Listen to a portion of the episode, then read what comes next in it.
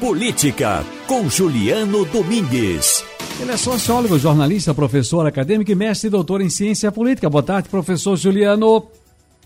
Boa tarde, Ciro. Boa tarde a você, seus ouvintes. Como é que você está? Tudo bem? Tudo bem, professor. E as pesquisas recentes. É o nosso papo de hoje, que tem apontado a polarização entre petismo e bolsonarismo, e os candidatos, né, do chamado partido de centro, né, parecem não atingir ali, né, um patamar relevante, professor, vamos chamar assim, nessa disputa.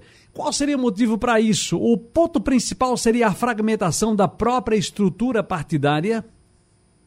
Esse costuma ser um dos componentes, Ciro, apontados nos estudos, né, do sistema eleitoral político partidário brasileiro.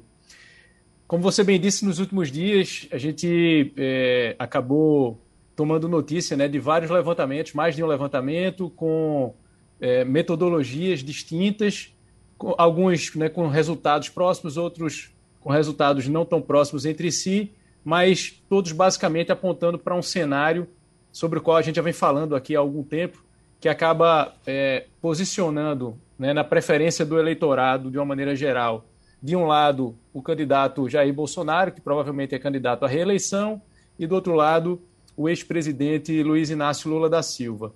E aí o que é que acontece? A gente observa uma fragmentação muito grande de candidatos que tentam se viabilizar sob esse guarda-chuva da terceira via, né? Ou seja, candidatos que tentam se colocar como uma alternativa a Lula ou a Bolsonaro. E aí, Ciro, vale lembrar aqui que essa expressão terceira via, embora seja muito popularizada nessas disputas, sobretudo no período pré-eleitoral, ela tem uma origem relativamente antiga. Ela foi resgatada, essa expressão, na década de 90, né, por um sociólogo muito famoso chamado Anthony Giddens, que escreveu um livro justamente com esse título e recebeu muitas críticas, né, tanto da esquerda quanto da direita, e que ele propõe a terceira via como sendo uma solução de meio termo, né? Nem a esquerda, nem a direita. Na verdade, é uma releitura da ideia de social-democracia que se coloca ali como uma alternativa. Esse termo ele sai da academia e acaba se popularizando nessas disputas pré-eleitorais, e aí o que a gente observa no Brasil são vários candidatos tentando se colocar como terceira via, num sentido não tão acadêmico assim, muito mais tentando se colocar, né, e se vender para esse eleitor como sendo uma alternativa a Lula e a Bolsonaro. O que a gente observa, Ciro, pelo menos por enquanto, lógico, está muito distante ainda do período eleitoral, mas as chances de uma viabilidade de um candidato desse, né, de meio termo, se mostrar competitivo, tem sido cada vez menores, Ciro. Professor, há um espaço para a terceira via, porque o que a gente está vendo aí, já falamos aqui sobre isso, inclusive, nesse tema aí da polarização entre o lulismo e o bolsonarismo. Aí sobra essa história de sempre a gente tentar uma terceira via. Há essa possibilidade, porque, veja, apesar de que até nas redes sociais agora o presidente Bolsonaro tem perdido apoios, né? A gente está vendo isso aí. Mas hoje eu estava ouvindo debate com Wagner, com o nosso Igor, o professor Nóbrega lá em Campina Grande, falando no debate hoje da Rádio Jornal, e também o nosso professor Eli Ferreira, e de certa forma ali fazendo um apanhado do que eu vi, eu concordo com eles, de que as pessoas ficam dizendo que Bolsonaro está derretendo. Bolsonaro é fortíssimo, ele é presidente da República, tem a força da caneta. Quando a gente diz a força da caneta, não é como ele brinca dizer que é a caneta BIC. E é, na verdade, porque a gente sabe, presidência da República, governo do Estado, prefeito de uma cidade, quando você está no poder e você sabe manusear, articular politicamente, atendendo certas situações e aproveitando as oportunidades, você é o forte candidato a uma reeleição, e Bolsonaro o é. Tanto que está aí nessa disputa. Então não vamos botar aqui como prego batido e ponta virada. Essa situação de Bolsonaro está ruim. A radiografia do momento, a fotografia, me permita, professor, ainda mais estender um pouco mais aqui, é essa. Mas amanhã pode ser outra completamente diferente. Mas e a terceira via? Não vai se aproveitar desse derretimento momentâneo de Bolsonaro, essa aparição, porque agora está livre para se candidatar do Lula, e entrar por ali e dizer, olha, eu tenho uma proposta, eu tenho uma saída. Não há possibilidade disso, professor?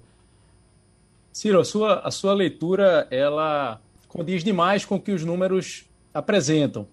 É importante a gente ressaltar isso, quer dizer, o candidato à reeleição Jair Bolsonaro é um candidato fortíssimo, né, sob vários aspectos. O simples fato de ele estar ocupando essa função nesse momento já o coloca em vantagem em relação aos seus adversários. Isso daí, sem dúvida alguma, Ciro. Isso é importante ser ressaltado e é importante também de se dizer que os adversários que subestimarem essa força de Jair Bolsonaro, eles correm um sério risco de perderem as eleições novamente.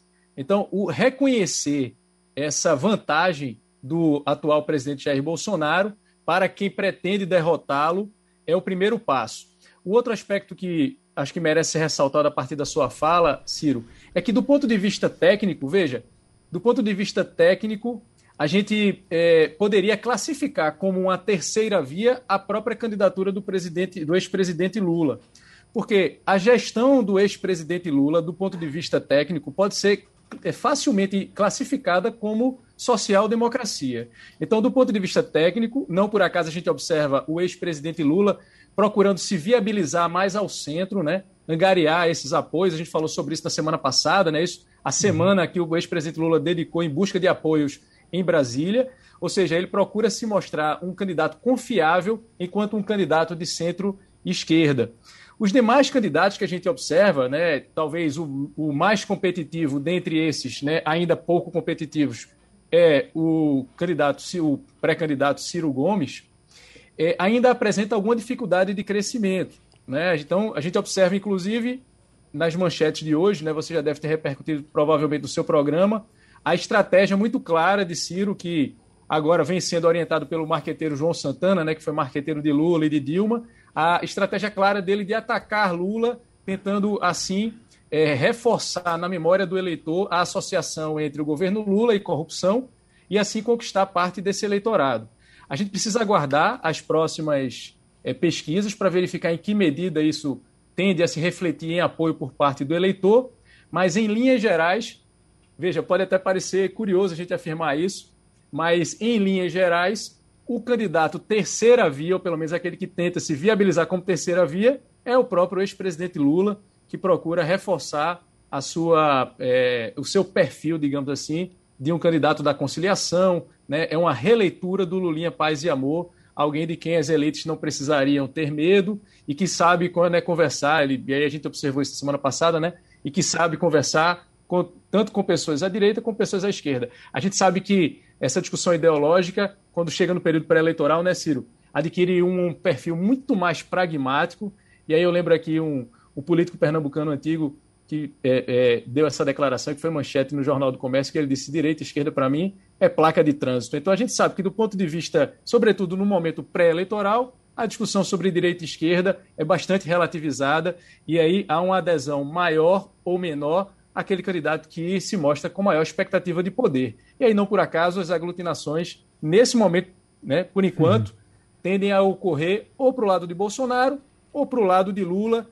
E uma pesquisa de opinião dessa, quando é divulgada, né, de intenção de voto, é uma tristeza para quem está, Ciro, com um percentual pequeno, porque aí os grupos de interesse, os empresários, os influenciadores, os formadores de opinião olham ali e dizem: opa, já não dá para apoiar X ou Y, vou ter que ir para W mesmo, porque são esses que se mostram mais competitivos. É o pragmatismo, Ciro, que tende a prevalecer. Para fechar aqui, eu vou só dizer para os senhores, quando o senhor falou um político antigo, eu estava lembrando desse, conversando com os amigos Rubens Mesquita e Célio Cruz, dizendo o seguinte: às vezes me dá uma saudade, uma nostalgia, independente de ser de centro, de direita, de esquerda, de certas figuras que estão no meu imaginário aqui, na minha memória afetiva de infância, porque sempre fui de ler muito.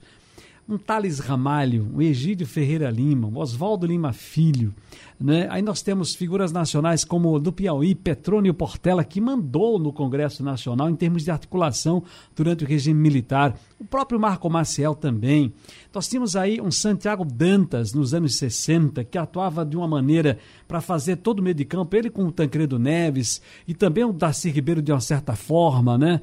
Enfim, figuras que nos dão uma saudade muito grande desse momento de falta de liderança, se não para assumir um posto de ponta, de cabeça, mas para fazer o jogo de cintura, o bom jogo da política, porque fora da política, já dizia uma velha raposa desse métier, fora da política, meu amigo, não tem salvação. Professor Juliano Domingues, um grande abraço, felicidades. Obrigado, Ciro, e eu ainda incluiria aí, olha só para finalizar na sua lista, o porquê da morte, né, do Bruno Covas ter gerado tanta comoção. É o componente da doença, né, que foi acompanhada por boa parte dos brasileiros, é o companheirismo dele com o filho, mas é, sobretudo, a figura política que ele representava e que conseguiu respeito de, tanto de correligionários quanto de adversários políticos, porque praticava essa política que a gente associa justamente ao comportamento civilizado, né, Ciro? É verdade. De respeito e de tolerância em relação ao próximo e da boa disputa política. Então, eu acho que fica essa lição, Ciro. Muito bem, professor Juliano Domingues, um abraço e até a próxima, querido. Felicidades, hein? Eu que agradeço, Ciro. Um abraço, até a próxima a todos vocês. Boa semana. Até mais, olha aqui.